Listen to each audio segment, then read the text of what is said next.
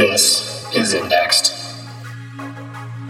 Welcome, everyone, to Indexed, the podcast where we dive into a band's discography and rank it, while touching on their history, influences, and their place in the musical pantheon along the way. I'm your host, Mike Scarpelli, and as always, I'm joined by my co host, Phil Beeler. Today's episode is IDX 8.0, and we'll be indexing the discography of Blink 182.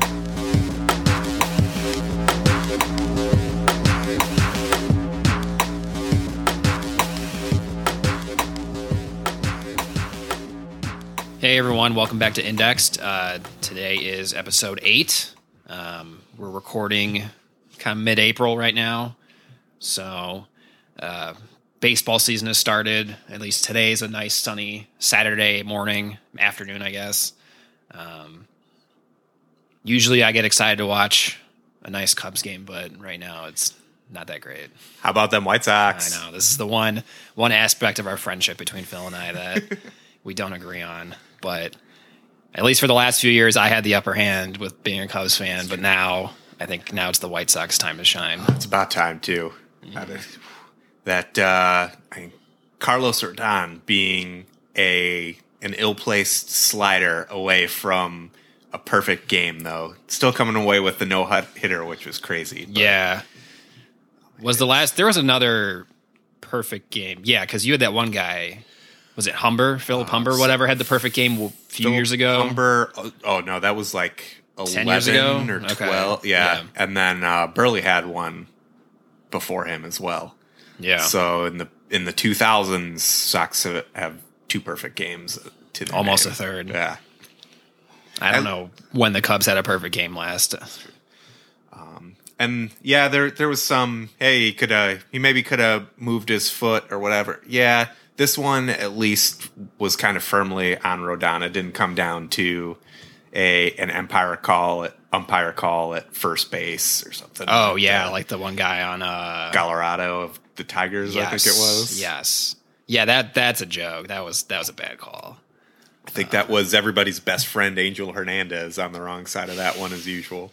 Didn't he didn't he just get uh he like tried to sue MLB for like lack of promotion or something?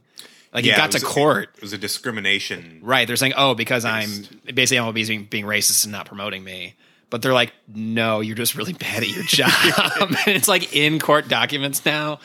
And it's like, "Oh my god, that's that's so funny." can finally finally have the upper hand. So I've got to throw in current fun fact, baseball fun fact, that there are at least ten teams in the MLB that have scored more runs than the Cubs have hits on the season. Yeah. And uh. I, I read this one this morning. If you've had one alcoholic beverage in the past three days, your BAC is likely higher than the Cubs team batting. Oh no. I mean, as we're sipping on a beer now, I bet you that's probably enough to make it higher than the Cubs team average. Oh man, but- it's bad. I mean, maybe by the time this episode comes out in like a month or whatever, maybe it'll be better. Fingers crossed. Otherwise, it's gonna be a grim summer for me. I think. but being being in your seat for uh, most of the past decade, let's uh, we'll move on from it quickly and uh, get into this music business. Yeah. Um, so yeah, today's episode, like I mentioned, is number eight. Um, so today we are covering Blink 182, the seminal pop punk band of the what late 90s, early 2000s, I guess. Kind of that was that was I guess that's the heyday for them. Yeah, I mean it's it's one of those. Um, yeah, I, I grew up with them and has- have listened to their whole career, and it, I was still surprised with how long they've actually been around and on the scene. Yeah, uh, they yeah they formed way back in 1992 um, outside of San Diego in Poway, California. It was kind of it was it was originally Mark Mark Hoppus on bass, Tom DeLonge on drum or guitar, and then Scott Raynor on drums, who eventually left in '98 and then replaced by Travis Barker, who everyone is familiar with currently, I guess. Um, but yeah, like, I. It's always weird with bands like that. Like you remember hearing about them like middle school and stuff. That was like the big time for Blink. I feel like for us, because I remember like Enema of the State, like people talking about in the lunchroom and like I don't know sixth, seventh grade or whatever. being a really big deal. I'm like, I don't know what this band is. I've never listened to this. So yeah, my uh one that's always stuck with me with kind of uh one of my earliest memories of Blink is uh you know kind of heard Cheshire Cat a little bit. Uh that was still semi-contained to their West Coast roots, kind of started getting them the nationwide attention. Um then Dude Ranch took them even further and Enema of the State blew up. yeah. Um, so it was it was a uh, Christmas. I I don't remember the exact year. I'm not sure. I think maybe Enema of the State might have just came out. okay. Uh, so that was my my Christmas wish list. Hey, I want Blink Enema of the 182. State. I want the album cover with the sexy nurse on the front. So even better though, uh, in in classic uh, parents style, uh, uh, they Christmas morning open it up, get the CD. Uh, it's Dude Ranch, which I'm still super excited Oh, for. yeah. Like, oh, I want this. Nice. I made the mistake of immediately playing it, uh, and yeah. I I had that I, I was able to listen to that CD for about a day before my parents They wised like, up. returned it to Walmart. oh, like, oh what? It's, like, man. it's got the explicit. I was gonna right say, did it have the explicit label on it? Um, and I mean, yeah, this is when I'm 11, 12, Yeah. maybe. So Man, you still gotta. If if you didn't buy it yourself and hide it, you kind of That's so, right. That's that, that was like the worst part about the '90s getting music. I mean, granted, I wasn't really listening to stuff that had the explicit label when that was like a prime thing. At least when I was getting music from my parents, I didn't have to worry about it too much. But like, that was just the dumbest thing. Mm-hmm. Like, oh, put slap this explicit label. Parents like, oh, nope, we're we're. It's like you get the gift, and it's like, oh, well, let's put it on, listen to it together. It's a family. Like, nah, I don't think that's. I don't want to listen to music with you guys. Um, and this this may be some made up history, but I think a lot of that was like bands like early Metallica and stuff that really started going hardcore uh, with a lot of their lyrics, and but were also huge mainstream. I And then that guess, early yeah. '90s, you had like the major retailers. I thought it was like kind of like the Maryland. I thought it was like a tip. Was it Tipper Gore? Is that yeah, that was Al's wife, right? I thought it was Mm-hmm. like her kind of spearheading it, and like Marilyn Manson, like because he was big in the early '90s, and I thought that kind of was like an onus of why that happened. I guess, but yeah, a lot of uh, that was like all the satanic messages. yeah, it's like, oh, you're and- brainwashing our kids. Which I mean, looking back, Dude Ranches. I yeah, there's a lot of like the immature adolescent humor and stuff, but There's it's, no it's satanic stuff in there. Yeah. Yeah.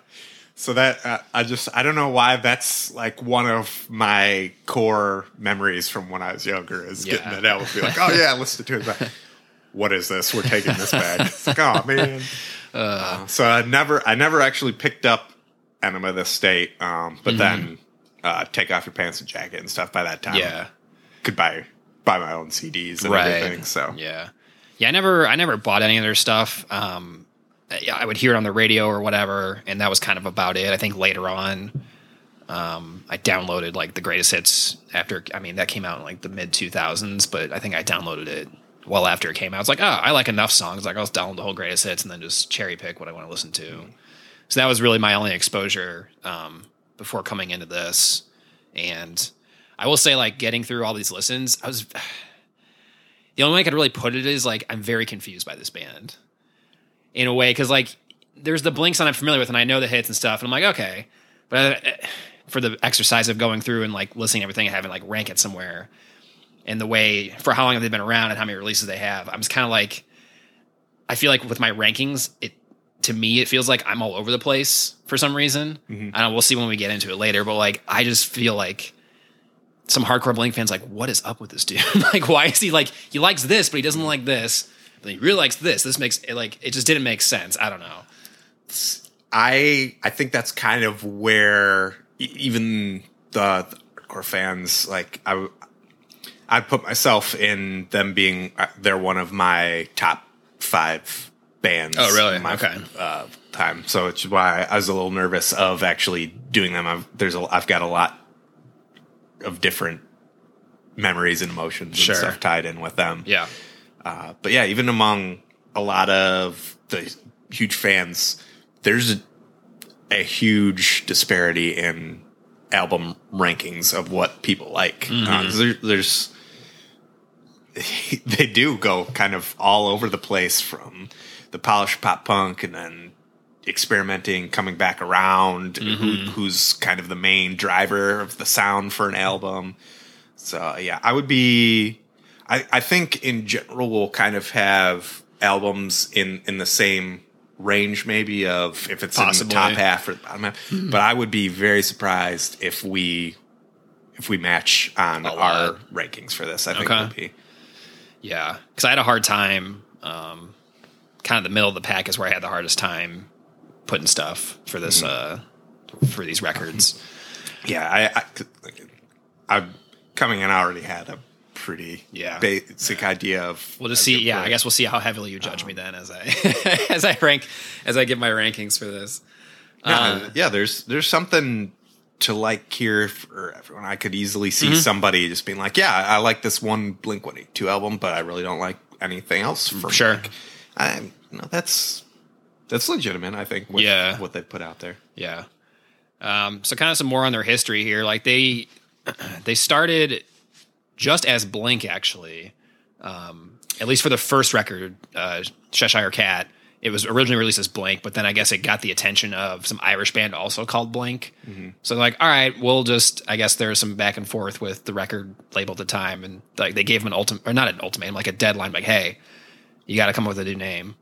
And they kept putting it off, putting it off, like, oh, okay, fine, here. And then just picked 182. And like, Yeah, because it was okay. You pick, or you know, we're we're picking for you. Mm-hmm. So they finally, yeah. and it's. I know some sometimes these disputes are kind of like, oh, who who's that other band? Like, because we're very U.S. centric, right, Stuff. But right. uh, I mean, Blink, uh, they're Irish, um, kind of pop electric band. Mm. They uh, they had a solid run. They had like four albums. They uh, were up for uh, UK or Irish album of the year for one of Hmm. them, and lost out to uh, I think Snow Patrol's uh, debut Okay. album. So I think they're kind of in that same vein. Uh, Sure. I've- I haven't really listened to them, but Yeah, it's not like they were just a throwaway. No, and I think they're no longer active currently, but um, yeah. It's probably one of those things. I'm sure, like, maybe the early fans are like, oh, why do you got to change your name? But it, the 182 is so entrenched now, like, it doesn't matter, I think. And more countries exist in the world than America as well. Uh, and I mean, That's a whole other podcast, kinda- I think. yeah, we don't want to get sidetracked here. true. So throughout their history, I guess there was some tensions eventually develop in the band, um, mainly kind of stemming from a side project created by Tom and Travis called Boxcar Racer. It kind of starts. It doesn't maybe necessarily start there. I think that was maybe a boiling point in a sense. They do release, and so that that project came around in 2001 ish, and they still release another album before they eventually take a break in 2005. They call it an indefinite hiatus. Um, and then eventually they get back together in 2009 after a series of kind of tragic accidents around the band. Their longtime producer died, um, and then Travis survived a plane accident. Somehow, like that was it's insane that him and who was the other guy? Um, DJ AM, yes, Adam Goldstein, I- Goldberg. something like yeah, yeah. It's crazy that they were the only two survivors of that plane crash. So like, it's a miracle he's still here. I think, which God bless. It's great he's around because he's a great drummer. Um, I mean, he didn't. He he came out of that with like severe second and third Oh, degree yeah. burns Yeah. all over his body. though. Yeah. that kind of made him like reevaluate kind of their history and like, hey, maybe we should give this another shot, essentially. And they tried. Um, they released an album back as a trio. Tom eventually leaves again in 2015. He kind of seemed like he didn't really want to commit, or he was only kind of in it for the money. There was kind of some weird. Tom's an interesting dude. He kind of wanted to do his own thing. I think he couldn't commit hard to Blink anymore. I I don't think it was like an only in it for a money thing. I think it was those passions started Yeah. lying outside the band. So it, to actually commit to a recording and Mm-hmm. touring schedule, um, and that's the same like the the break up and everything. I think it had more to do with you know from uh, Cheshire Cat their uh, of- official debut album, uh, I mean, it was recording and touring like I think they just worked. Uh, by the time um, the I don't know, I still call it the untitled. I think officially now it's self-titled. Um, wh- what call it? They, uh, you know, they all had families and had like their first kids and stuff. At the point, and priorities just started. Uh, so Boxcar Racer, I think, was another friction point, and that may have accelerated Sure. things. Um, but yeah, it, it seems like it was just eventually different personalities, different priorities, and just wasn't going to work. So yeah, it'll be interesting if Tom ever decides to come back. But in the meantime, um, they picked up Matt Skiba from the band Alkaline Trio. Shout out to local Chicago band. Um, and they've they've released two album, albums since uh, his arrival, and that's kind of where they're at right now. They're still touring. They're still active. Um, they put out um, in 2020 they put out a single quarantine obviously based around stuff. Yeah. um, i believe they're working on yeah, I was just gonna say. I think they are working on something right now too. Um, so we'll see where that when that gets released, or maybe we'll have our first mini so mini episode um, if it gets released relatively soon this year. So kind of else with this band. Um, I know we mentioned Boxcar Racer as another, or not as another, as a side project. They did have a couple other side projects that were announced during their hiatus. Um, the first was Plus 44, which was kind of Mark and Travis continuing to play once Tom kind of branched off into his own thing with Angels and Airwaves, which was his project during the 2005 breakup. And I don't think, I think Plus 44 is maybe still listed as active, but I don't think they've really done anything. no they yeah it was kind of the they did the one album um, which i enjoyed it had a good Mm-hmm. there was one song I think I remember listening to. Yeah, that was decent. Um, and then Tom is still active on Angels and Airwaves, I think, but he hasn't released anything in four or five years, I think, for an album. yeah i they're they're still really together and it's become more of like a broader art project as well Mm-hmm. um, above and beyond just the band um, Mm. production so i think 2019 they was their last album so it was fairly Oh, was it? Was it? I thought. Okay, maybe I misread something Um, on that. I thought it was. uh I didn't write it down. or maybe they were working on uh, they were like kind of working oh yeah i'm sorry that's right 2014 is the last official album Mm. okay. uh, but then kind of like the 2019 time frame is like oh yeah we're working on Yeah. some new music um, i think the uh, the covid pandemic has put a, a halt on a lot of those projects that Sure. are hard to get people together for.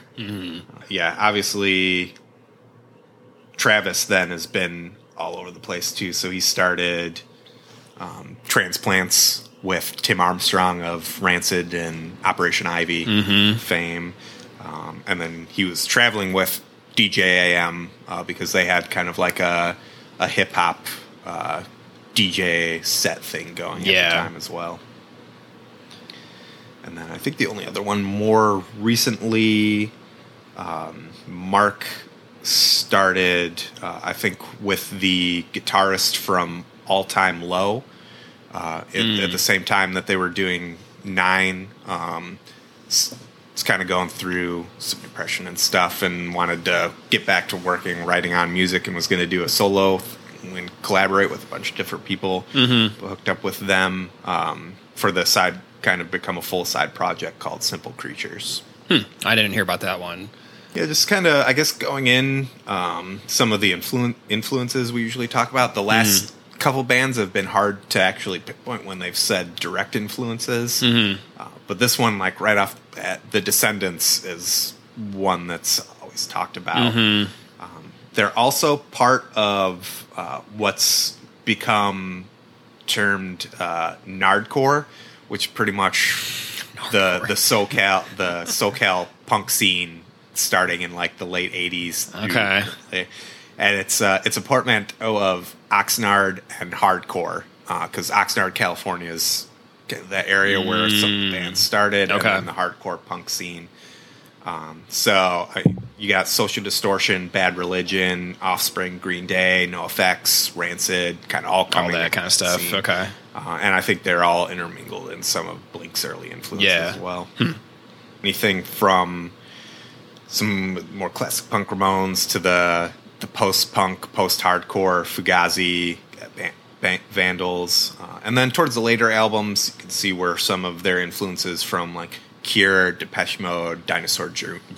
also come into play as well. Well, we'll definitely touch on the Cure one, I think, on the self-titled a little bit, the collab. But um, that's kind of all. I mean, I don't have too much more on the history of the band. I know you kind of mentioned you have kind of some memories with the band. Have you ever seen them? Because I, they played Riot Fest, I believe, or no, not Yes. they were they were supposed to.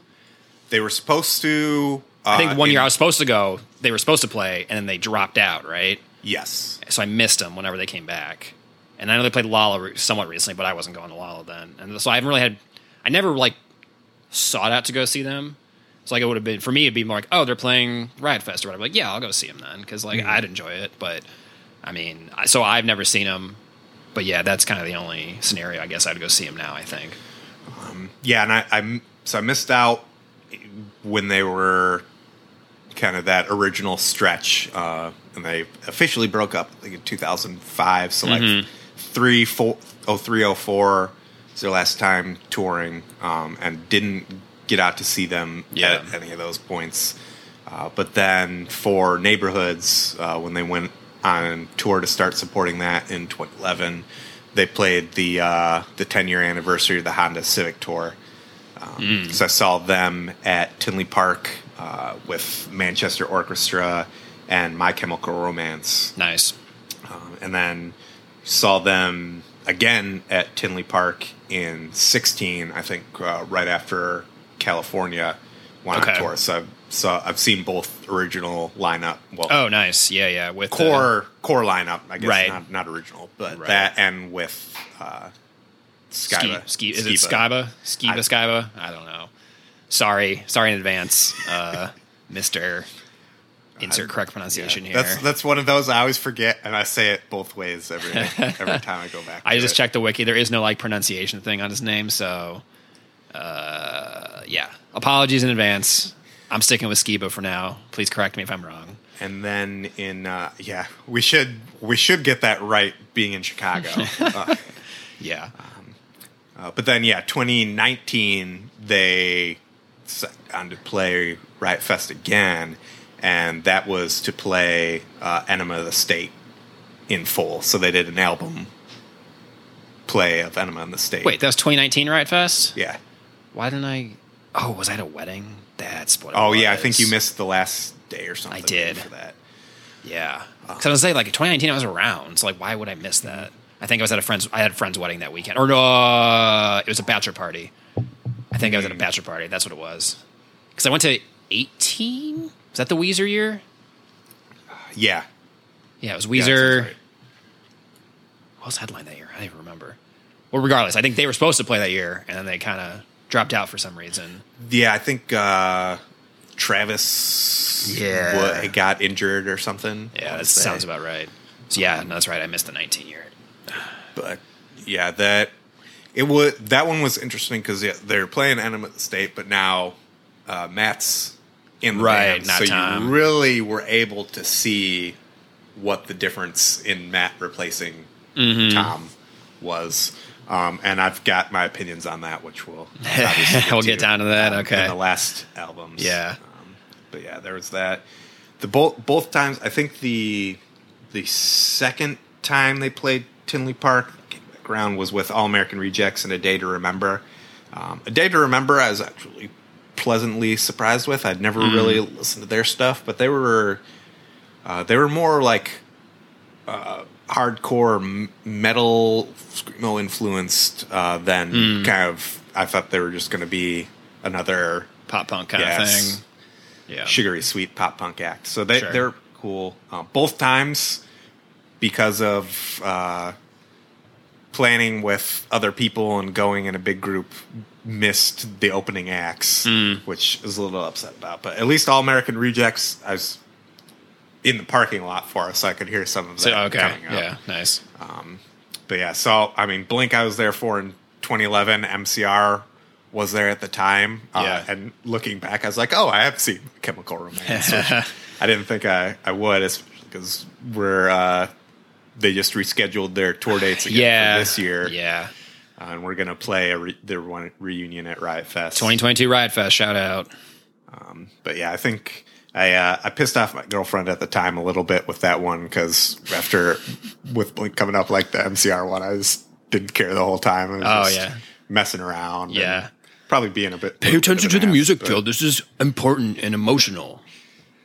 Get in touch with your feelings. Yeah, I mean Blink. Blink was the only real reason I was there. Yeah. and they've always I know they've been known for their stage presence and their shows from kind of their early days. So Mm-hmm. Yeah. they they were fun to see the original lineup. Was Travis? I remember hearing like Travis would do some kind of thing. They would like rig up his kit where he would like they would like flip him around essentially or something like that. Was that going on at that tour? That might have been earlier. I don't remember if they did old tour, but the the encore started with an extended Travis Mm-hmm. drum solo, which I mean they had a whole light show and a bunch of different Yeah. stuff, which was really cool. Nice.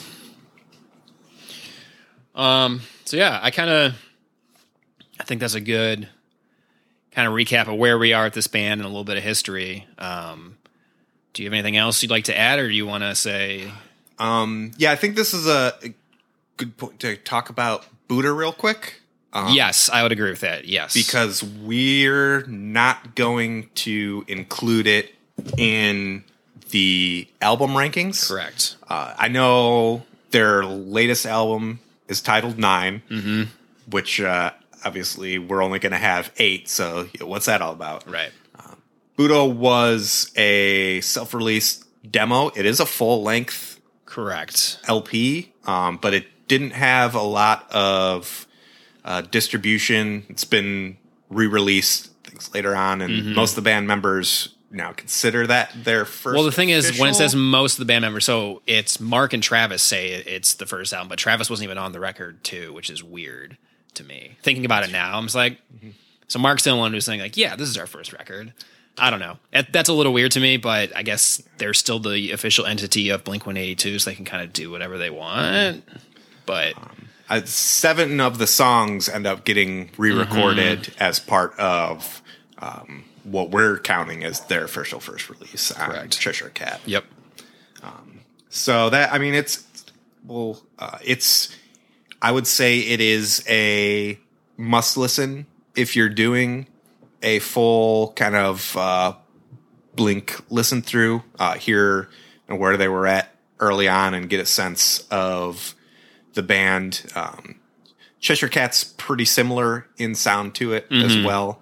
Um, so if, if you're unable to find it, I think it's pretty widely available now. It is uh, it's on Spotify and everything. Um, so I would start there, but uh, we're going to uh, bypass it for correct. purposes Yeah. of our rankings. So don't get don't send us any angry messages, guys. But I mean, it's, it's the it same with some of the. Um, I will throw in like dogs eating dogs was a quick EP they did right Mm. after neighborhoods. Uh, there's some that'll include those in their rankings of the band and everything Oh, too. But yeah. yeah. we're we've our we're sticking the LPs for yeah, this we're one trying so to stick far. to yeah. studio released official LP albums. Yep. Yep.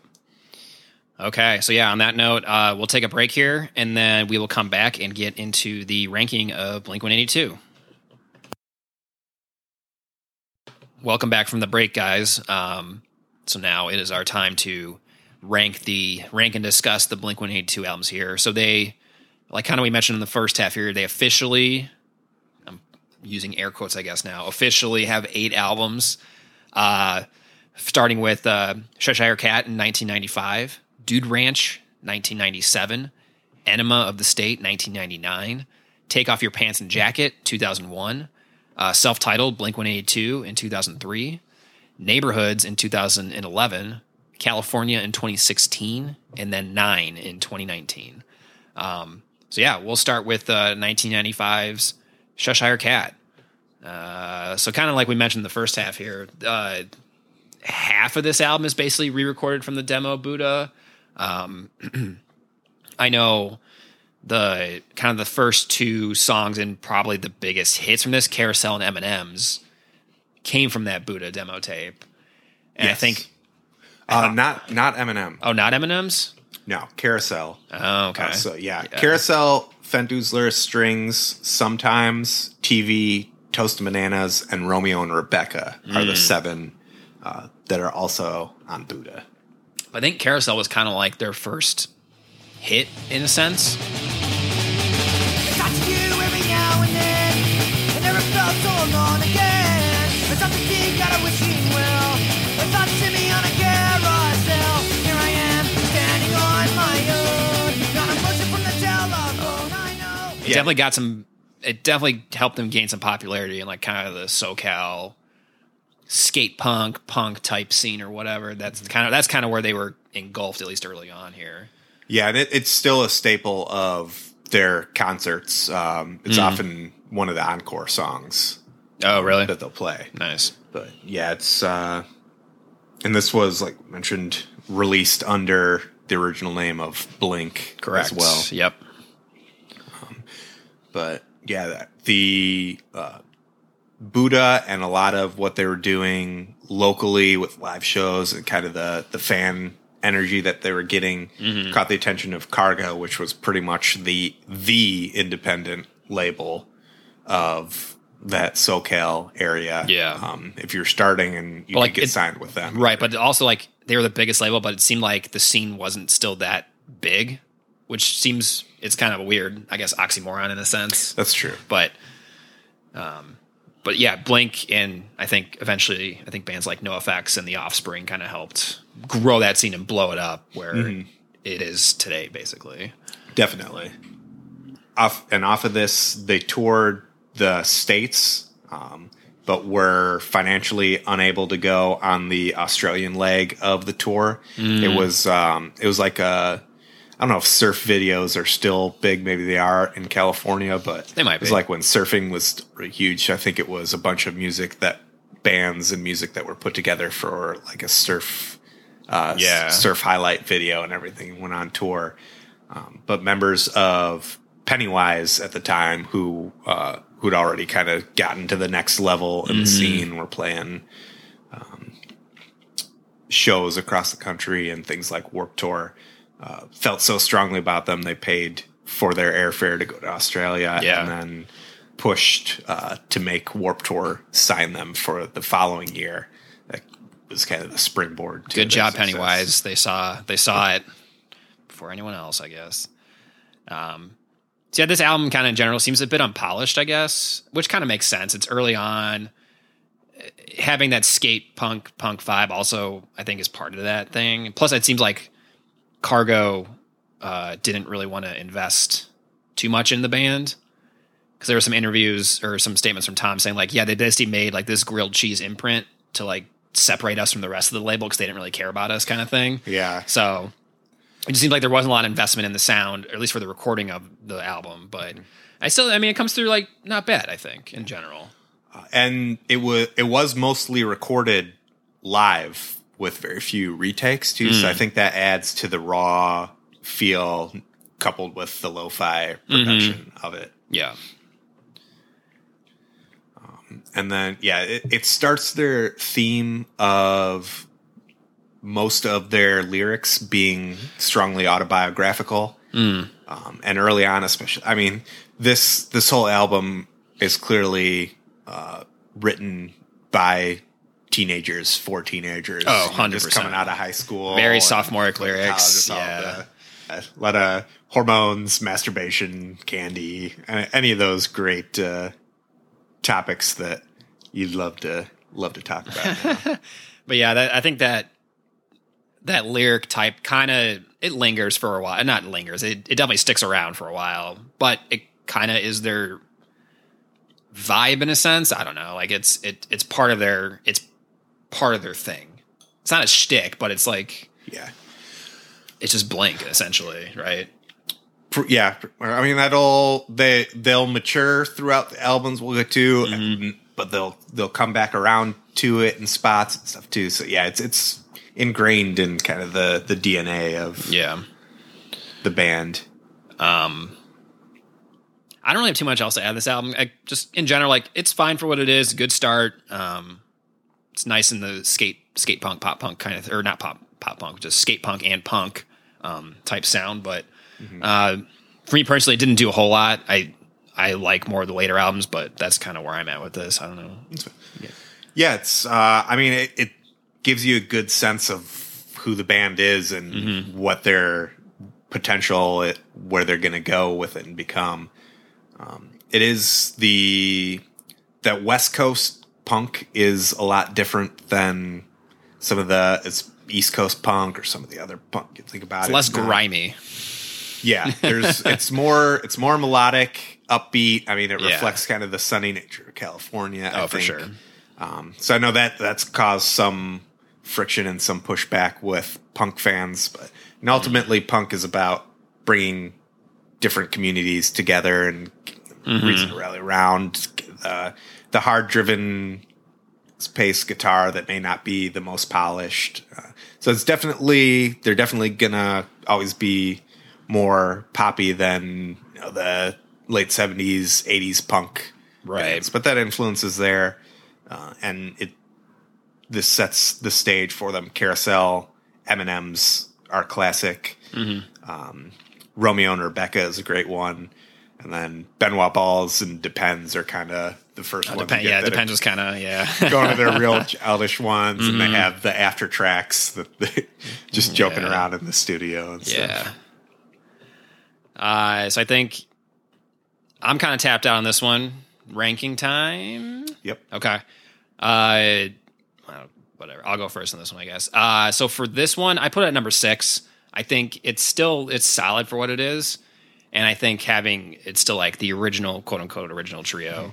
Um, it's it's a good base. I think I use this a lot. It's a good base, and it kind of it's definitely like my float point of like, all right, this is kind of is it. When I was listening to other stuff, I'm like, is it better than Cheshire Cat or not? That was kind of where I figured stuff out. So So now I am starting to be intrigued because that's pretty much exactly what I did and put it Uh-oh. at six.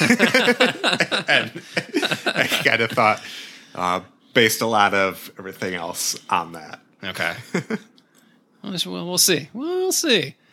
Um, all right, now we're gonna jump to 1997's Dude Ranch. So uh, this is their first major label release on MCA.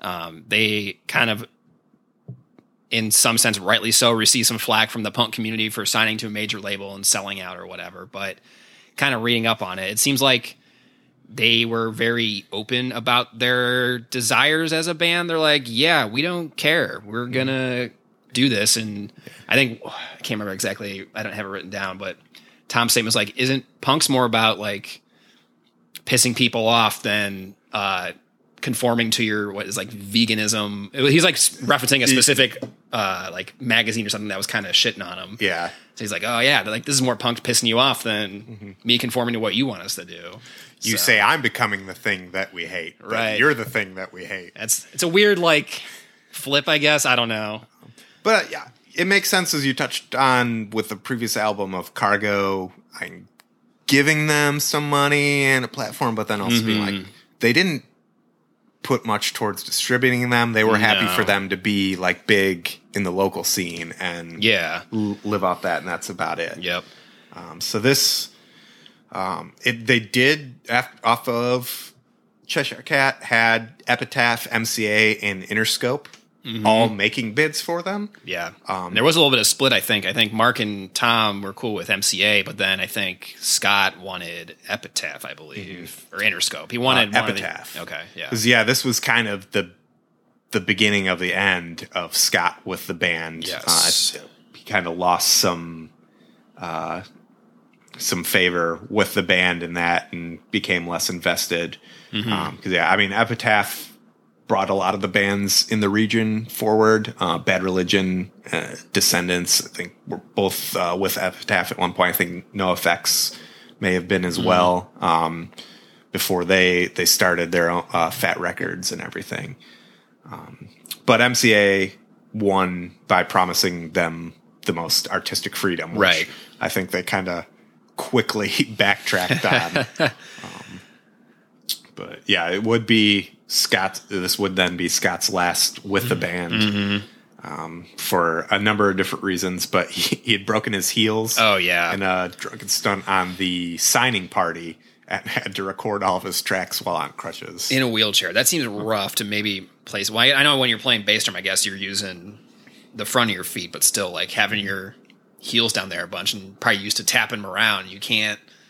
I'm sure they were in a cast or something, but yeah, it doesn't seem ideal for a drummer to break your heels. So. No, I Scott's playing style. I mean, it, it fits on these first two records. I I don't hate it, but he is fairly one note. Everything's just kind of like the same Mm. beat. A lot of cymbals and snares and Yeah. the standard bass drum lines. So I don't think he was having to do a whole lot of crazy adjustments. No, because this still definitely continues like the skate punk sound a little bit from uh, Cheshire Cat, but I feel like this is kind of when you start seeing more of the blink. I call I I make notes in all the times like I call it the blink sound. I guess like it. Yeah, it's pop punk, but I don't know. There's something about it I can't really. It's not a hun- It's not like pure pop punk at this point yet. So I just call it like the blink sound, and like you kind of see little bits of it in this one. I think maybe it's just a difference in the songwriting, or maybe it's a little more polished to it because there's more money invested in the recording, something like that. But um, they do get their first hit on this one too with "Damn It," which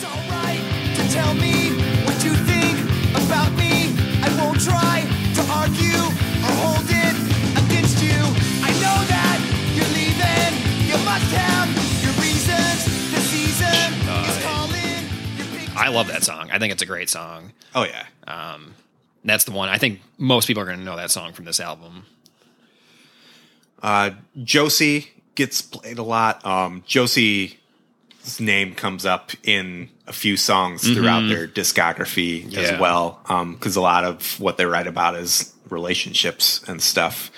Um, that that would be another one I think could be would be fairly well known. Um, might be familiar with Voyeur some. When the day ends, I'm sure she feels sorrow. The lonely guy I am, I wait for her to change. I've been here two days, I'll sure be here tomorrow. I need her on the super when you hear it. Uh, But yeah, there are. Uh, Damn it for sure is definitely That's the one. the one that um, p- radio play, um, kind of been all over the place. Oh yeah, I mean that basically got them. I don't know if they were headlining, I guess at this point, but um, they definitely got more extended touring because having that hit, I think, helped a lot.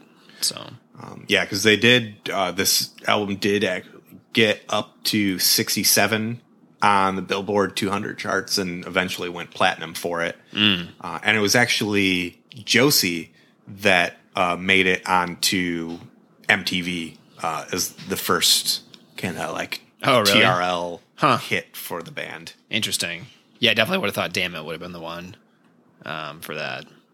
the these first two tracks they stick with that like punk uh, pop punk format early format where you know sub three minute songs just quick and dirty Yep. uh, bunch of tracks uh, so they do have 15 on this so the album does still make 45 minutes of airplay which uh, will be severely reduced uh, in the next two albums which was a little surprising. I didn't realize how short um, some of these become.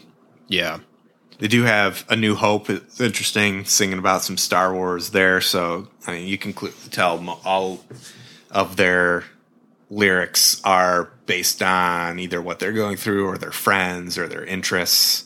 Um, and fit the I think fit the f- fandom of the time. Like you can you couldn't listen to this in high school and not be like, oh yeah, I right. You're like I identify with, with this. that. Yeah, yeah, yeah, for sure.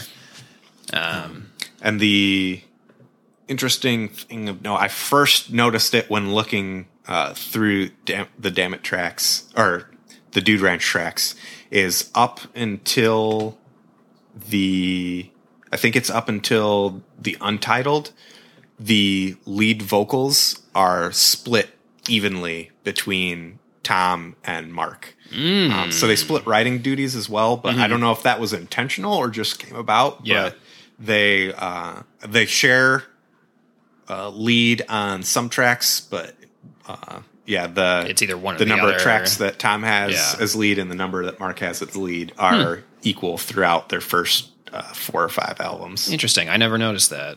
I mean, I knew I knew they took turns and stuff, but yeah, I never knew there was a equal split, basically. Which I guess, in a sense, kind of works. You kind of feed everyone's ego, like, all right, you get seven songs this album, I'll get seven songs or whatever. But um, and just vocally and stylistically to their very different uh especially early on i think Hmm. mark was more of kind of the straight man uh vocalist. Sure, singing and, and tom would be a little bit more uh i want to say gimmicky uh, but a little bit more offbeat um, and more of a defining voice i think Yeah. Mark had. but i enjoyed Yeah. both of them and i think having that works perfectly for Yeah. the band no, it's definitely a good dynamic. I know some people do like to kind of complain about Tom singing because I don't think he's great live necessarily, but at least on record it works. Mhm. Having not seen them, I can't really speak to it too much. But watching some videos, I'm like, mm, it's okay. yeah you got i mean they especially later on they were Right, you're drunk getting older for, too. Yeah, drunk for a lot of the live Yeah. performances and stuff which didn't help yeah, Um, but yeah, I, I would say neither of them are the best uh, vocalists in the world. yeah. I'd agree with that. Um, for Dude Ranch, they actually both had um, vocal problems while trying to record this. I think some because of that. They Yeah. weren't really trained and, and doing warm ups and touring the whole time. So, Mhm. um, that's just I, they probably learned from this and Oh were able yeah, to polish it moving forward. yeah. Um, let's see. I don't. I don't really have much else for this. Are you Yeah. ready, ready to rank it? Uh, think uh, let's go. All right. Let's see see how if we, this is where we start to depart. Yeah. But, uh, I've got Dude Ranch bumped up two spots at number four. I do too. oh no! Oh no! We're gonna have the same thing. Oh man! I that would be that would be kind of. This is gonna be don't- yeah, wild. this oh, is- this is gonna be wild. I thought All this right. would be the one where I was we feeling would it too. When- most and when you were talking about, it, I'm like, oh, he's gonna have it higher than me. I think. Oh man. Woo! All right. Number four. Yeah, step above uh, Cheshire Cat a little bit, and I think the hit helps. The, mo- a little more polish to the sound helps. So having the investment in the recording Yep. um, from the label. and uh, yeah, my my two two through 5 Mhm. Um, I went back and forth, and there's very small things that were Sure. interchangeable. That is Yeah. where I picked them. Um, so this is this is more like four or five between the two, uh, and it, it had a little bit more uh, cohesiveness and just Mhm. the the punk sound um, of the early days that Yeah. I fell in love with. So Nice. All right. Let's see if we can go three for three. 1999, Enema of the State. This is the quintessential Blink 182 album, I'd say. I think it, well, I think it's safe to say. Um, it basically huge. This is, I think this is the full embrace of the pop punk sound. You got all the radio hits, like, you know, What's My Age Again, all the small things.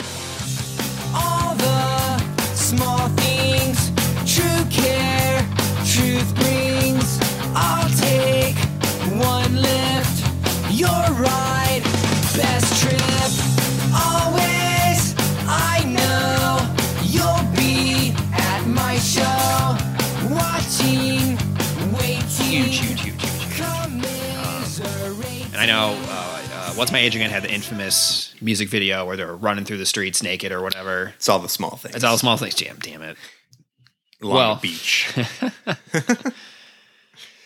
but uh, yeah, I mean, close enough. Yeah. One of it's, um, but it, No, no, no. All the small things is the boy band one. is it- oh yeah, you're right. Yeah, you're yeah. right. You're right. So, Well, I still, thought, both, I thought it was infamous- at the end of all the small things is when they're running naked. Down the beach. Well, no, in the in the West Magic, they're running naked the whole time. They're like Mm. running through the streets or whatever. Oh, that's yeah. So Yeah. yeah, it started in all the small things. So Right. They, were probably continued it on. first. Yeah. Yeah, and uh, naked kind of was a weird thing they had going on for Yeah. their early career. Yeah, like reading about it, I guess the guy who shot the music video, he was friends with the band. He's been with them for a while in a sense, and like he got the idea because like Travis would he would get hot essentially playing all the time in these club shows. He would like basically strip down to his underwear, and I think Mark at points would just play naked essentially with the bass in front of him. So like he's like, hey, let's just make a music video where you guys are naked essentially running through the streets, and it worked. I guess. I mean, I think everyone is at least I would say heard that video if you haven't seen the video if you're a Bla- know about Blink One Eighty Two, I guess. Um, They've surprisingly, I guess maybe it's because we're in that weird transition of, um, you know, I mean, obviously this doesn't belong on like the classic rock radio stations and stuff yet, right. But it's it's not going to be on the top forty anymore either. And even Mhm. things uh, like in Chicago, Q one hundred one, every once in a while, you'll you'll get like all the small things or Adam's song or something that will Yeah. be played. Um, but there's not as much. They're they're kind of disappeared from just just terrestrial the radio in a sense. Yeah. stuff. I mean, maybe I, I mean, maybe the odd. newer songs, if they have a single that's getting pushed, will get on the alt radio, like a Q101 or wherever you live, whatever that is. Um, but yeah, no, you're right. Like, yeah, there's not a lot of, uh, yeah, it's not like XRT is going to play Blink 182 or anything like that, Mhm. right? So, um, Um, which I, I think is a shame because that this is a huge. I mean, this start this pretty much started the pop punk uh, movement Oh, that yeah. became huge in the especially in the late 2000s early 2010s and to where it is now Mm-hmm. yeah, this basically gave all the bands, like, I was kind of looking up some of the other bands that were huge in the pop punk scene. I'm like, oh, maybe they started around 2001, 2002, but I saw some like a good Charlotte or Sum 41 were both like mid 90s as well. I'm like, oh, wow. Okay. So, like, Blink basically gave them the boost essentially to, or at least that genre a boost to get more mainstream attention. So, because you had uh, you had Green Day that came out of the same area as well. Um, Mhm. Dookie was their first smash hit, ninety four. Uh, so, you know, just before Dude Ranch and Cheshire Cat, but they stayed. They didn't get lumped in as much with the the pop punk sound. right. Uh, I guess they ended up going a little bit more maybe like new wave and alternative, but stayed a little bit more traditional punk. So they Mhm. kind of split off. I think Blink gets the, and even, uh, I mean, they even helped increase some of the popularity of bands like No Doubt and uh, Sublime Mm. from the area that went more ska, but they, they drew that attention to that Yeah. whole scene. yeah. But yeah, this I mean it's it's got the same general sounds and lyrical themes of the early albums. It does. Yep. Um, but you can definitely tell right away uh, that you've got uh, a much cleaner sounding vocals and the the power chord progressions. They focus Mhm. more on the harmonies and melody uh, with this album than they did with Mm. Dude Ranch Yeah. which is where they especially then got a lot of backlash from early fans is felt it was more uh packaged for Yeah. radio Right. and- which I I I won't disagree with because it definitely becomes friendly but that's also why they are as big as they oh, are for sure. And, I think a, a major label has a lot to do with that too. You know, like, hey, we like the sound you guys are going, and I, you know, I was I didn't read how if they dabbled too much into it, but I know they gave them creative freedom. But hmm Yeah, I think on this first one for sure. Um, and they they knew where they they wanted to go with it, think, Mhm. and, and saw where. So this didn't this didn't feel like it was some undue influence outside of the band that put pushed this album. yeah, To where it was. right, right. I think they were kind of heading this direction in a sense. And I guess we haven't, we didn't, we never mentioned it yet, but uh, this is the first album with Travis on drums too. So there's a little bit of change in the sound with that.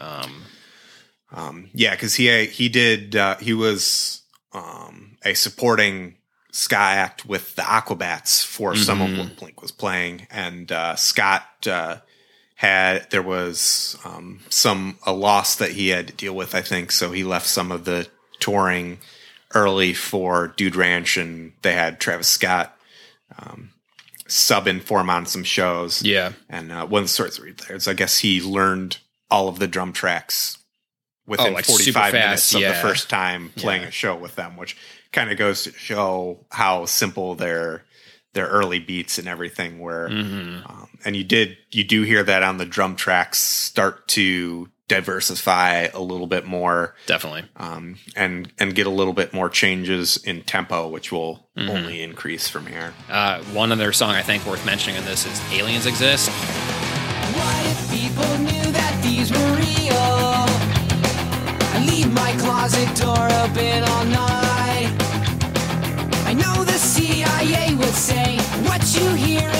Is all. Wish someone would tell me what was right. All night long, and there's something very wrong. I think knowing now what what we know about Tom, I feel like it's definitely a he's tipping his hand, I guess, a little bit to future endeavors oh, in a sense.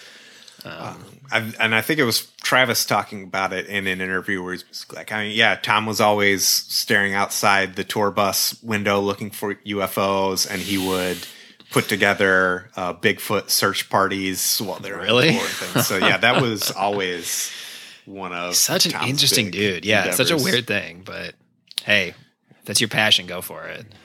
I will also uh, off of this album, uh, Going Away to College.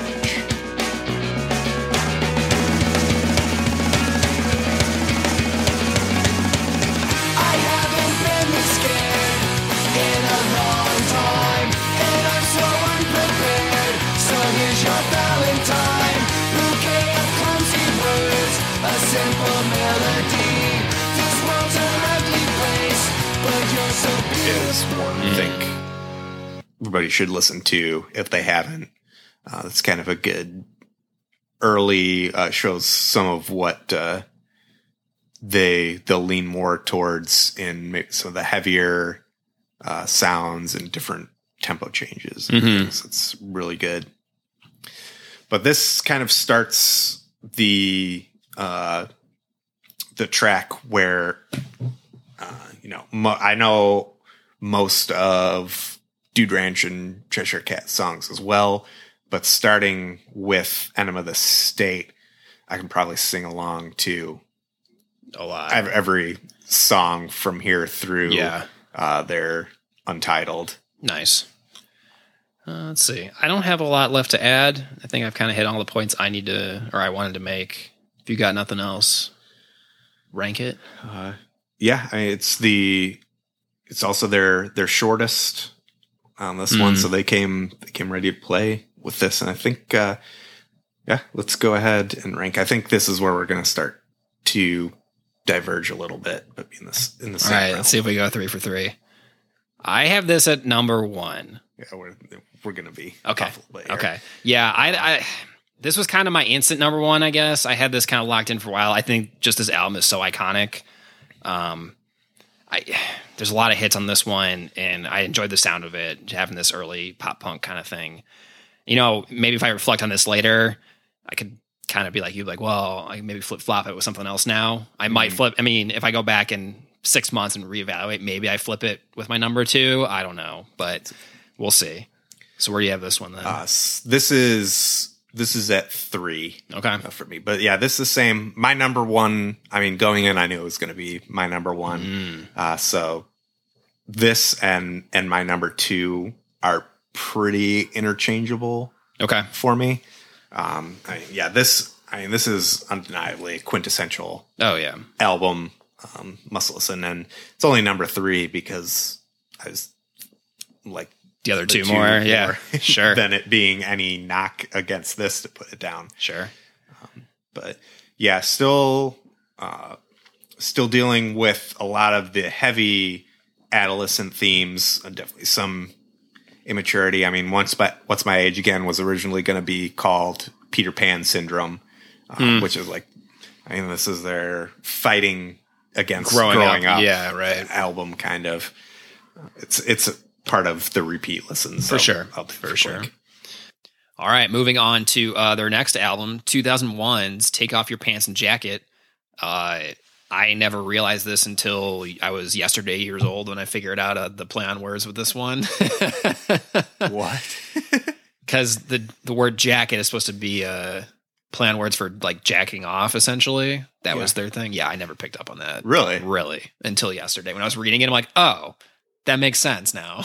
I Enema of the State had a porn star on the cover and was like the classic porn parody of taking enema enemy of the state. uh, well, yeah, yeah, And then this, yeah, it was Yeah. just never picked Huh. up on it. Yeah, okay. I'm an idiot, guys. He's a sweet summer child. Yeah, basically, that's me. Um, so yeah, with this album, uh, they it, it- it's a kind of a continuation of Enema of the State. I think that was kind of the input from the record label in that sense. They really wanted to push that continuing sound of Enema of the State. Um, I think I read something where they uh, MCA came in and listened to a couple tracks they were recording. They played them like their two jokey tracks, and like MCA like lost their minds. Like, whoa, whoa, whoa, you can't, no, no, this can't happen. So, um, but to they they do continue that enema sound, but they also have like a sense of maturity a little bit. I don't. it- maybe I was kind of grasping when uh, pulling between enema and this, and then the next album because there is a maturity. I mean, they are getting older. So there is some Mhm. sense to that, but there. I mean, there's still songs that are immature on it, like "Happy Holidays, You Bastard," like just a goofy song, like just my grandma ate twelve fucking hot dogs. It's like okay, Always shit in his pants. Yeah, but yeah, I, I is one I was interested to hear this because researching this is the first time I had seen it kind of considered a concept album chronicling Mm. adolescence. I mean, I guess I can kind of see that, but that's this is not what I would think of when I think of like concept albums no, um, yeah, that that are like a story from start to finish Mhm. almost. Um, but it it definitely is kind of the next step up where the last one was. I don't want to grow up. Uh, still the high school party and things Mhm. going on. This still has a lot of relationship stuff, but it is more towards you know not necessarily just teenage love. A lot of this could be you know any any relationships um go some of it's mm, a little bit more uh breakup Mm. themed to than like starting relationships um but it does have uh, like you said it, it retains a lot of that bright pop punk tone of enema Yep. they do start to add some heavier elements with tom's guitar and some of travis's drum tracks which i think was a big reason boxcar racer happened right out of it after this because Mm. tom was really able to Yeah, that's right. explore That was about this time. Yeah, post hardcore a lot further. Um, and kind of uh, like Fugazi and, and Refused were big influences Mhm. for some of this. Um, so yeah, I think the the uh, their manager at the time was the first one that they l- let hear the album progression. Um, and I guess he was like, "Oh, that's good, but where where's that like summer upbeat summer anthem catchy theme on this?" yeah, Uh, and that kind of pissed Mark and Tom off. So they're like, "Oh yeah, we'll just write the fucking cheesiest, catchiest throwaway song we can think of." yeah. Uh, so that's Mark wrote the rock show in like ten minutes, and Tom Sindler wrote First Date.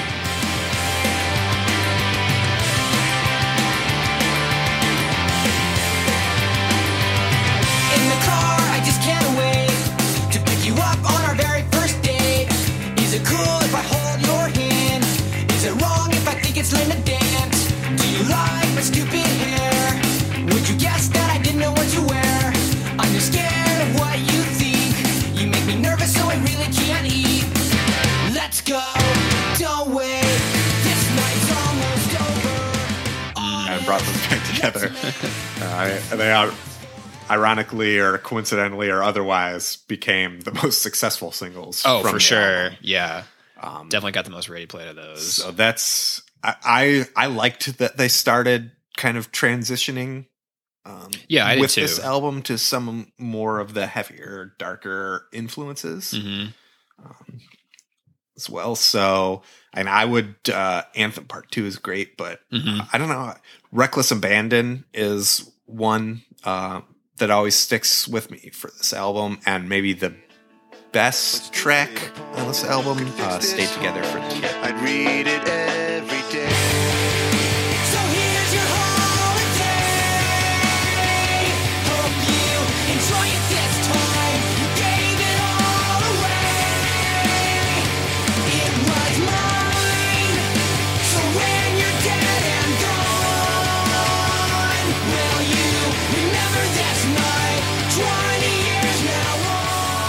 Yeah, that is uh, that's always good.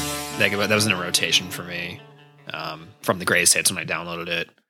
Uh, that definitely feels like that one and possibly even "Story of a Lonely Guy" could maybe play on the next album in a sense. Um, in terms of th- those were kind of two I earmarked as like, hey, this sounds a little more on the mature. Maybe not in terms of the sound, but uh, definitely the content seemed a little more. Well, I guess when I say mature, it's not like just basically just not sophomore high school Right. humor type stuff. That and yeah, the composition for these changes a bit more too. Um, using maybe like some minor chords, some different guitar techniques uh, and tempos and drum beats as well. So Yeah. I think that's why it's kind of that transition album of them growing up, kind of about to start families and Mhm. things at this point. So it's funny. I know you, you mentioned the name of the track "Stay Together for the Kids." In all my notes in, in my brain, I always call it "Staying Together for the Kids." Like I don't, I add the ing for some reason. I know it doesn't make a huge difference, but like I just realized I'm looking at my notes. I'm like, oh, I wrote "staying" multiple times. When I, This guy hates Blink 182. oh man, I've been outed. Shit. Yeah, but this was you brought up Story of the Lonely Guy. That's another one like the time what this was 2001, so 14 maybe freshman, probably sophomore year of high school. But yeah, I listened a lot in high school because uh, there is well, I guess it's only two years before the next one. So like early high school, this was the most recent album. Yeah. and it wasn't. I don't think it was anything like it, it wasn't meant to be an insult. And I didn't really take it at the time, but I definitely had uh, friends. So I was like, "Yeah, that story of the lonely guy always kind of reminds me of you." He's like, "Oh, thanks." oh man, I didn't even look at the lyrics of that song, but that, That- doesn't I- seem like a great like no, compliment or anything. I mean, it makes. I I don't really disagree. It's more of those like, yeah, I didn't get up the nerve to like put yourself out there. Oh, and yeah. date and everything because I think it was. uh It's like uh pre prom uh type of song. Like, oh yeah, I had a girl of mine and just Never I couldn't pull yeah. the trigger. Sure. Yeah. I think overall though, I think it's a very strong album overall. Um it's yeah, it's it's just strong. It's a good continuation of the sound, but also you kind of see just the maturity of them getting older. So I definitely um Mhm. I definitely enjoy this album. I don't really have much else to add in that sense. No, so. yeah, it's it's one of those I could I could talk something about each one of these tracks, so I don't want to just kind of waste time diving into this that. turns into a five hour podcast. yeah, Phil breaks down each track of the Blink records. Um, Throw out, give me one good reason real quick before we move on because that one I also like. Yeah. Uh so yeah, then ranking time. All right. I think I have an Um, idea where you have this then based off, but go ahead. I think it's Yeah. your turn to go first. Uh, so. it is so uh, yeah, you probably c- picked it. This is my number two. Yeah. um, moving. I liked the progression from uh, Enema, where Mhm. it still fits right along in that as a follow up. Yep. Uh, but they do start to explore some more themes and branch out in their musical sensibilities with Mhm. it. Um, and is also right at those formative years of, you know, end of grade school, going into high school. Yep. Um, and listen to this time with friends and everything. We always had this on background playing video games or whatever Yeah. we're doing. Yeah, so for for, uh, for me, this is number three. I think so. This is kind of when I mentioned earlier, like how I felt like I was kind of all over the place. Where it doesn't make sense in a, in that aspect. Like, I like the maturity.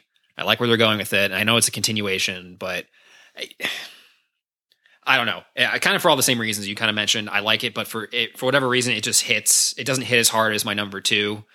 So, um, yeah, falls falls to three. Still a little bit better than Dude Ranch. I think just I like this this this run of three albums here. When we get to the next one, like it's a great. I think these are the three that most people should listen to um, for this band. Um, so yeah, moving on. Self-titled, or you as you've mentioned before, it's also was called Untitled for a while. I yeah, when it first came out, it was untitled. I mean, I've always I, I think there's some everybody refers to it a little bit differently, and there's Mhm. disputes of what it actually is. Um, yeah, I think as far as you look up, look it up anywhere, and it's listed as Self-titled, self titled, right. But Yeah, so this is this was their last record before they took their hiatus in 2005. Um, I think this continues on kind of the more mature sound. Like obviously, like what I called the Blink sound earlier. It's always there, but I think just I think they layered in some different. It's almost like a darker tone. Some I I was calling it goth vibe, but you know something of that sense is very prevalent on this record.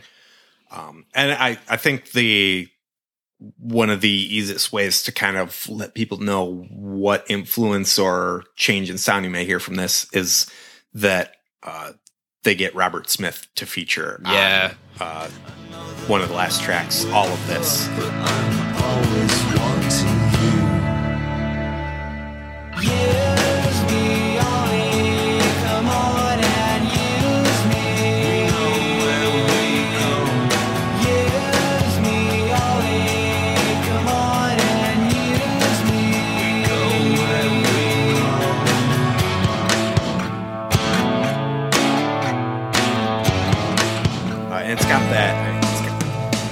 New wave, some prog. Um, I, I wouldn't quite say emo, but goth is probably a better some term some all kind of like a weird mishmash of those kind of things though it's not necessarily one directly one thing it's kind of a weird mishmash but yeah. Darker, gloomier sound. yes to it. that's a that's a that's the best way to put it probably but and definitely a focus on new sounds and styles, uh, technique, whether it's uh, you know, bringing in like the brushes or uh, a lot of the the rim rim drumming. oh yeah like all in i miss you or whatever Mhm. yeah that song is very for uh, different tracks. case study on that Um, and then, uh, like I think I mentioned this briefly earlier, as we were talking about how they change. But by the time of this album, this is where all of them had become fathers uh, and kind of started to Mm. move beyond the the strict adolescent themes and just the fast paced uh, Mhm. power pop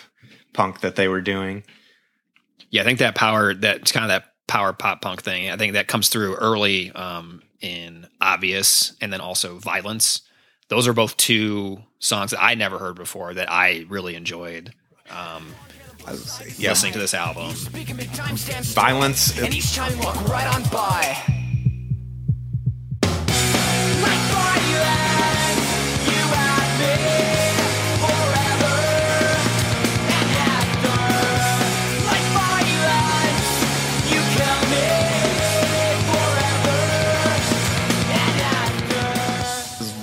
One like s- since uh started doing the listen throughs for this episode uh, it's it's the one that without even thinking i'll Mm-hmm. It's my I'll biggest earworm. It's my biggest earworm right now, i've too. got violence just Yep. playing through in my head I did add it to our. uh our, I kind of already created our next uh KBT playlist. I already added it to there because I'm like, yeah, this is going in there. but it, it did uh this did split their fans a lot because Mm. it was a distinct departure yeah, um, from their previous sound, especially if you weren't paying it attention as much on Take Off Your Pants and Jacket to where you could tell they kind of wanted to grow to. yeah, Uh, it, it- I could see where it would be a little off putting. Uh, still successful, sold over 2 million copies.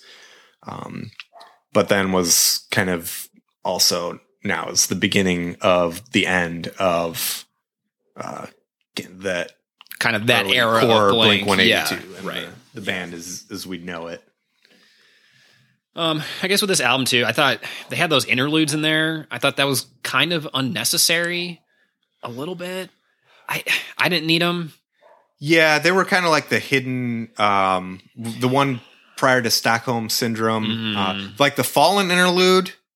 I was fine with that because that was still at least kind of musical and just exploring some different um, Yeah. styles that they wanted to play. Yeah, the the voice track leading into Stockholm Syndrome. I, I'd Mhm. agree. I could do Could without do without that. And that was part of the knock on this record for me a little bit. Like I do, I love the sound they were going with, but just kind of little things like that. I'm just like, mm.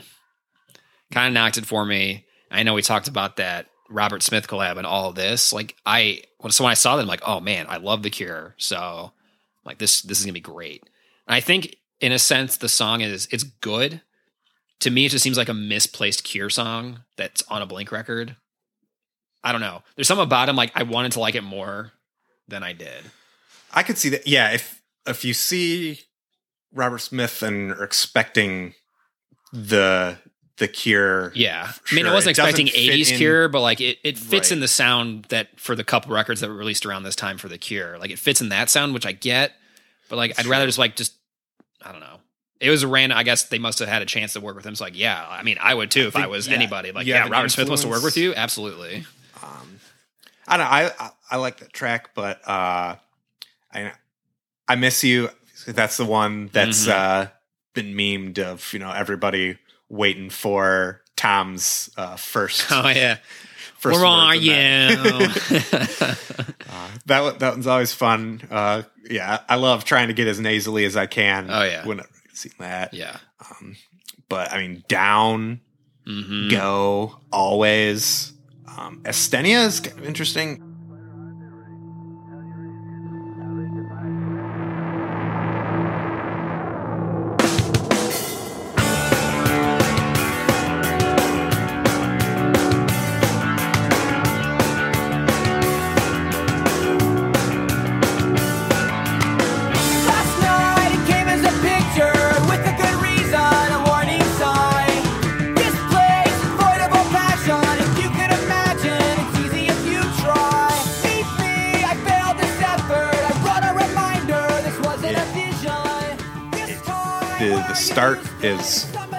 Kind of almost ethereal, instrumental, and then kind of comes back around to the Mhm. sound of the rest of the album. hmm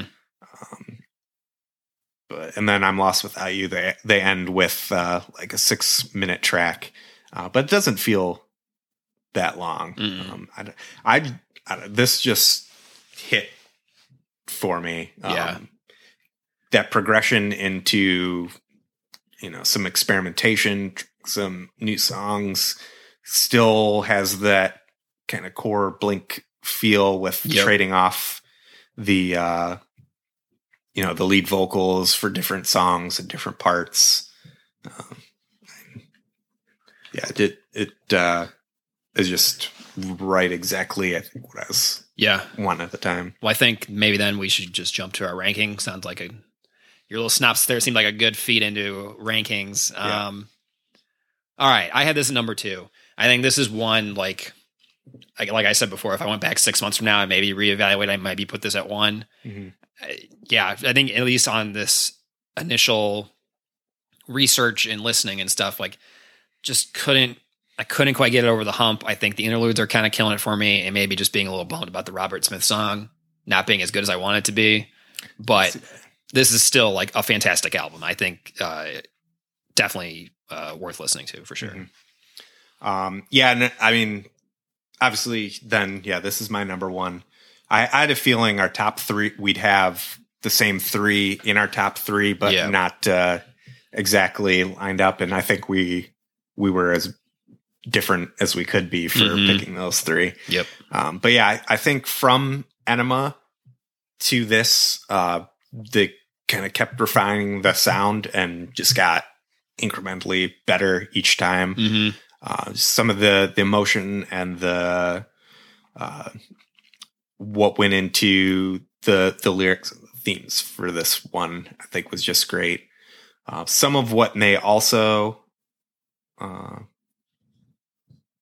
have this is uh, it was obviously they've got the big gap now we'll get into before uh, neighborhoods when they they come back and that's in 2011 hmm um, but I one of my best friends I grew up with, uh, everything. And this, I mean, this was Blink was like our core background tracks for most of that. Sure. Uh, passed away in a motorcycle accident in 2012. So Mhm. neighborhoods had come out. Um, but it was, that was still pr- fresh. So this, I mean, that whole time, I, this was the album that was just always there for Blink. So I've got a lot Yeah. of, uh, Memories lot- tied yeah, to tied it. Sure. as well. Sure.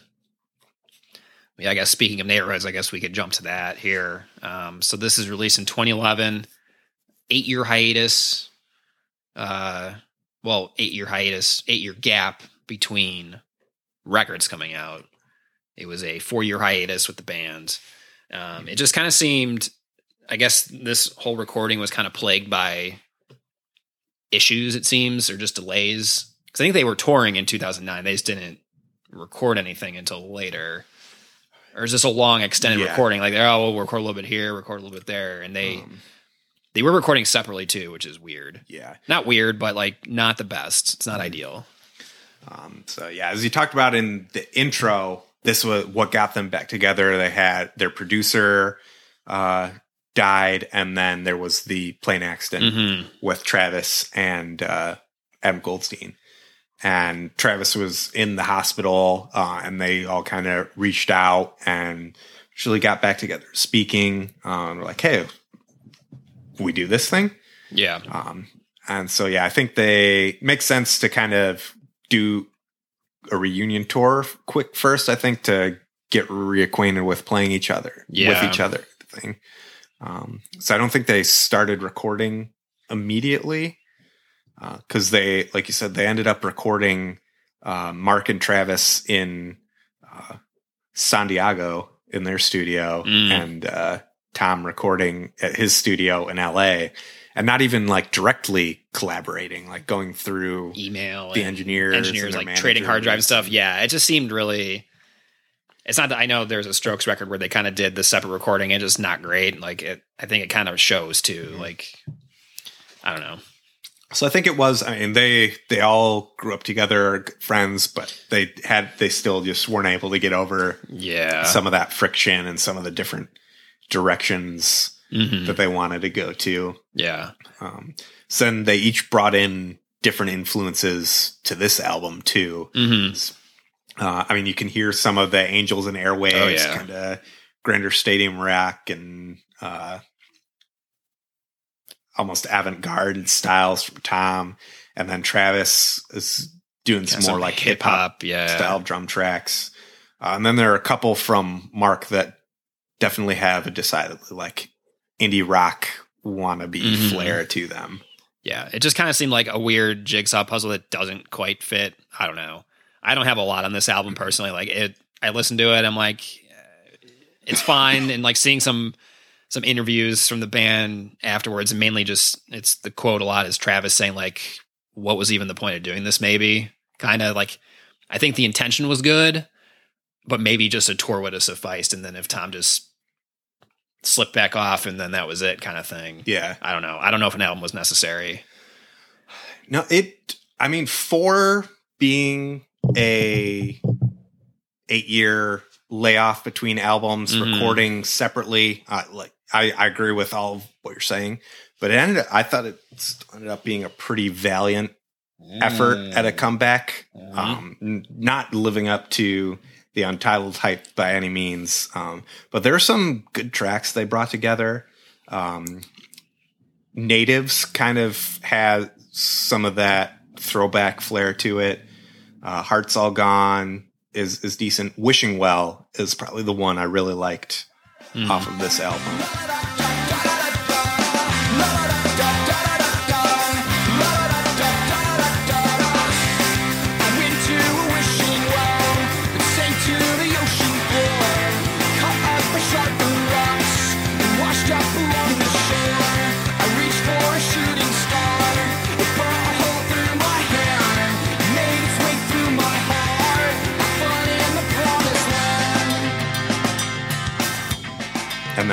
Love is Dangerous is one that's definitely got more of like the Angels and Airwaves feel to it. Yeah.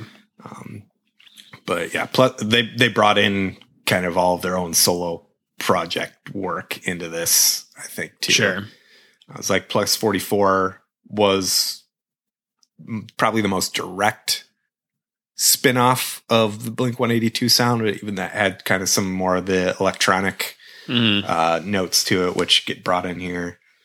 Um, they did actually put out uh, the the five track EP "Dogs Eat Dogs" following this with Mm. Tom. That was kind of the last Tom uh, record. Tom record, which I think uh, like those were pretty solid tracks. That's a decent EP to listen to. yeah. Um, probably a little bit better and a little bit more cohesive than this album was. Mhm. Um, but yeah, I, you you could get a hint of the dysfunction that was still there. Sure. Yeah. Um. Yeah. I don't know. I don't have too much else, uh, too much else to add for this, so I'm I'm ready to jump to rankings if if you're good on this one. Yeah. All right. So Um, yeah, there was there was still enough there with uh, the tracks and the sounds that they brought together. I liked to uh, put this at number five, just ahead Okay. of Cheshire Cat. Sure. for me. Uh, some throwbacks to some of that original sound, some leaning a little bit more heavier towards the untitled. Um, not not enough to where I would go back and listen to this as a straight through album Sure. very often. mhm. I don't think, but uh, for me, I have this at number eight. I I kind of agree with Travis. It might not have been 100 percent necessary to do an album. Like I get there is some they attempted, which is great. I think obviously it would have been better if it worked out and they stayed together. Maybe they would have had a the next record could have been better if they kind of hatched it out and you're actually like, hey, let's actually get in the studio together and record kind of thing. But mm, um yeah i don't know it just didn't seem to work for me i it, just the just the whole disjointed nature of the record just doesn't it just yeah it just didn't work so that's why i fell number eight so Um, yeah, and I kept up with uh, with Angels and Airwaves and Plus Forty Four and Mm. all the transplants and everything from Blink, and there was enough of all of that I think in this too, which yeah uh, brought it up a little bit more for me. But I can I can see. I think there's I've seen this uh, in fan rankings all the way from number one to number eight. Number uh, one's I- weird Yeah, that one is is a little surprising. Um, but yeah, definitely is in the the bottom half of yeah their albums. Okay. And now we jump to uh, 2016's release, California. So uh, before this came out, Tom left the band in 2015, as we mentioned before, and this is the first album with Matt Skiba. I think we we took a break that won't be recorded uh, to see how it's pronounced. So uh, yeah, Matt Skiba from Alkaline Trio. And apparently, Skiba was like the first and only person considered by Mark to replace Tom. I think they had some, they crossed paths in the past, you know, in their past touring or whatever. And I think they wanted to do some kind of project together. So this happened to kind of work out with Tom leaving. He's like, hey, do you want to come sing for Blink? So, um, I think this record, it, it, it definitely falls back on like the pop punk sensibilities from their heyday. I don't think it's I think they're still kind of working out the dynamic of Matt being in the band because it's not Tom. Yeah, I mean, it's I think Matt is maybe a stronger singer than Tom, but you can't like get rid of the friendship aspect that Tom and Mark had or something. Like there's a different dynamic there versus a new guy coming into the band and recording songs with them. So Mhm. yes, I kind of feel like they were just kind of feeling each other out sort of in this record. yeah. It, uh, I mean, this was tough for me, like continuing on without Mm. Tom Mhm. and still going under the Blink 182 name. I would have much preferred if these two albums were Separate just a band new, completely. yeah, a new new project. I mean, they. But you know, it doesn't sell tickets if you don't call Blink One Eight Two. Right. think so. That may have been was. Um, I guess they they wrote like 50 songs Mm. prior to selecting the 16 that they picked on California, and I mean, it's still kind of a weak album. So that tells me one thing about Yeah. what they're trying to do. But I mean, I I love Alkaline Trio and Matt's work. It just doesn't feel like Blink 182 to me still. Sure. Um, and yeah, like it's missing that dynamic. Uh, to me, Mark and Matt, they sound very similar both vocally and stylistically. Mhm. So there's not that um, Not the that kind of back and Yeah, forth back or and the forth. different sounds that you got when you had Tom. Um, but yeah, they they definitely they tried to bring back some of the more immature, immature humor and themes yeah. with this album, and some of the interludes almost felt a little bit forced at times. Um, but definitely, definitely a reset. Uh, I mean, I I just got said, you know, it's it's a decent like road trip or driving album to throw on, Mm. um, and ultimately, it's it's okay. Yeah. Yeah. I think the only one standout song that kind of jumped out to me was She's Out of Her Mind.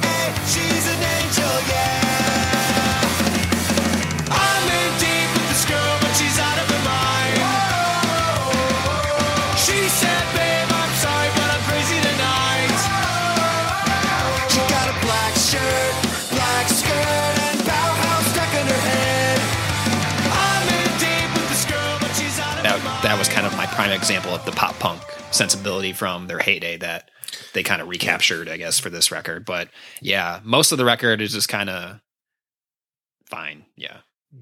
And uh, do you get West Side Humboldt called out in sober? Oh, really? Just, uh, just a few, few blocks from here. yeah. Um, yeah, I guess that was uh, Skiba was a uh, bike delivery person in Chicago Mm. for a while, and uh, I guess was hit by a car Mm. at some point. So that was just kind of him waking up after Yeah. getting hit in that neighborhood. Um, did I have? I, I think. Yeah, I didn't. I didn't really write much. I want to say "Home is such a lonely place." I, I kind of enjoyed that one as well, Mm. but otherwise, yeah, there's not much. much. Yeah. here I, I've got to speak on. Yeah, I generally agree. Um, so yeah, for rankings, we'll kind of jump there. I I have this at number seven. I think it's still slightly better than Neighborhoods because I feel like they recaptured that pop punk essence a little more, and that's kind of really the only reason why I've elevated it from the last spot, essentially. Um, and then, yeah, this this is num- my number eight of what they put together. Yeah. Okay. And then finally, number nine, released two years ago in 2019. Um, this uh, this seems like a safe album still. I think at this point though, this is very radio glossified, friendly pop punk kind of thing. That's they. I think they've kind of worked out the feeling of Matt being in the band more. I think there's definitely a comfort level that's in this one.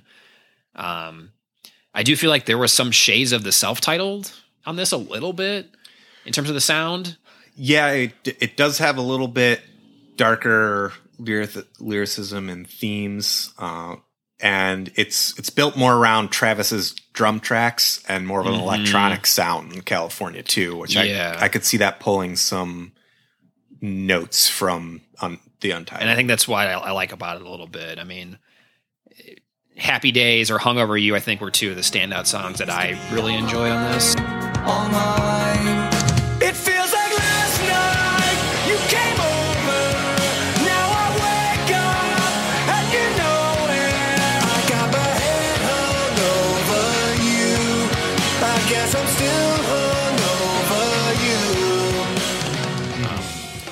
Think in general, just that modern production to it with kind of the pop. There's, it's still it's still the Blink sound, I guess, a little bit. It's kind of back to there, but there's a lot of modern, you know, 2019, 2020 type production Yep. within this record that helped it. Um, yeah, I, I think like uh, "Pin the Grenade" I felt was kind of that that good bridge where it felt like it could have been uh, a little bit more of their early pop punk stuff, but some of the current sound and sensibilities. Yeah. Um, yeah, I don't know. I mean, kind of at the end, you're like, kind of what you said, like this, this isn't a core Blink album. So it's, I, I listened to it for what it is. I kind of got my feeling. I'm like, you know, it's an average album. It's fine. I enjoyed it. But I guess I'll kind of jump to the rankings here. But I will say I liked it a little more than Cheshire Cat. I think just, just cleaner production. I think so. This is, I mean, this is my number five. Okay. I think just I think the production level's a little better and they have the pop punk sounds like all right, it's a little more adult blink. slightly better than Cheshire Cat. So that's kind of why I dropped it at number five. Yeah, I've um, I've, I've got it then right on the other side of that at seven. Yeah. I think it, it's definitely one um, kind of has the opposite recency bias effect for me. So, you know, so a lot of times more recent you have better for. I think this is one that could have benefited from being a little older um, and had some where have some more exposure and time to digest it Yeah. um, and, and might bring it up uh, a little bit more. I think, yeah, what I had uh, neighborhoods at five, I could easily see switching those two over time and, and bringing this one up a little bit ahead of that. Um, so yeah, I think that concludes our uh, concludes our rankings uh, or discussion of the Blink album. So we'll do a quick recap here, um, starting from eight and going to one. So at number eight, I had Neighborhoods. It's where I placed California, Number seven is where I had California, and nine comes in for me. and then number six we both had Cheshire Cat, and then number five I had nine, Uh, where I had neighborhoods. and then number four we both had Dude Ranch, and then number three for top three here we kind of just basically flip our orders around here. I had Take Off Your Pants and Jacket at three. Where mine was Enema of the State in a close number three. And then I had the self-titled Blink 182 at number two. Take off your pants and jacket. And then number one, I had Enema of the State. and uh, untitled, self-titled. I mean, obviously that one's number one, so So yeah, this was a yeah, this was kind of an interesting one to do, and I guess we'll see what the heart is, what bigger fans think about my rankings. By kind of, I feel like when when I said all over the place, I think the fact that I put nine up in number five, that's in my head. I'm like, this doesn't make sense too, like that aspect to it. But I don't know. It's my rankings, and I'm sticking to it. Except maybe flipping the self-titled six months from now up to number one. We'll see. Um, uh, band recommendations uh, for this. I don't really have any specific bands. I just say if you like that pop punk sound at all and you haven't really delved into it, literally go listen to any band from like 2003 to 2008. Any of their outputs, like Yellowcard, Sum 41. Yeah. I don't even know. Taking Back Sunday, just like any of that. I don't even know about Taking Back Sunday, but any any pop punk band, MCR, all that shit. Just go listen to it. It's great. It's fun. I think there's a Spotify playlist I followed. I think I still follow. It's called like Power Pop Punk Powerhouse or something like that. It's got like just all the bangers. And you're like, yes, this is great. so definitely check out that stuff. um, from from that same vein, some ones that I kind of forgot about that looking up, I was like, oh man, I need to listen to them again. Uh, Matchbook Romance, they were a little bit more emo tinged, I would say, at the time. Uh, but the other one, uh, which just go back and listen to and do yourself a favor now, is Sugarcult. Oh man, I forgot about yeah. that band. They had the one hit. Was it Memories or something? That, or Memory? yeah, they've got a couple that that you recognize. Um. But as far like looking at current, um, trying to match it a little bit more, uh, there are a couple from like the current DIY punk scene, um, more underground and you know put out their own tracks that uh, I think you enjoy listening to. Uh, one is Scooped Up, and uh, the other is Another Astronaut. And then for more of the uh, you know, so well known probably would be a staple on Warped Tour circuit if that wasn't unofficially uh, dead. But um, Neck Deep is kind of one of the, I think, one of the bigger ones seen now. Yeah. And then uh, just bring in another Chicago band, Knuckle Puck. Oh yeah, I've heard of Knuckle Puck. I don't think I've listened to their stuff yet, but nice. Um, anything you'd like to plug here as we wrap up our episode? Uh, yeah, so briefly touched on it earlier uh, with my friend. So yeah, he was in uh, involved in a hit and run, uh, riding his motorcycle back in summer of 2012, uh, and we're uh, this will what we're in late April right now. I think this will come out.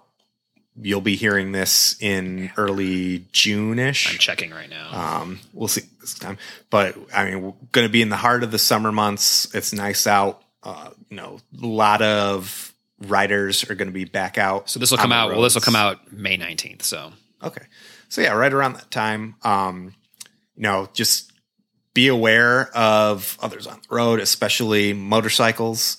Uh, they do not need as long to break as cars do. Um, I, they're they're also a lot smaller, so I know most people are used to doing a quick look, looking for a car in their side view mirrors or rear view mirrors. I may not catch those, so just be aware while you're out on the road. Um, and then also, if you're if you're charity inclined, uh, I would recommend uh, you know any like brain trauma charities um, or just motorcycle awareness in general. Um, get that out there. Nice.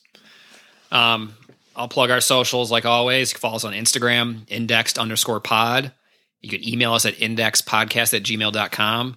Um, there will also, like always, there'll be a playlist of the songs we mentioned in the show description.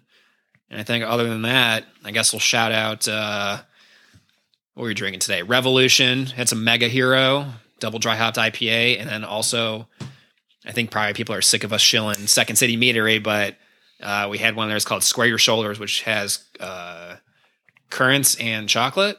Yes, I don't remember what color currants, but- yeah. blue is black currant and cocoa nibs. It's very good, and I Um, think you could find it on or find it in certain uh, liquor stores in the city and the suburbs. Just follow them on social media, and you could find out where. Made for golf season. Yes, definitely for that. And as we predicted with uh, our Run the Jewels episode, we we got the, we definitely were super influential in them doing that local Chicago. Yeah, uh, with a city water seltzer, you guys owe us.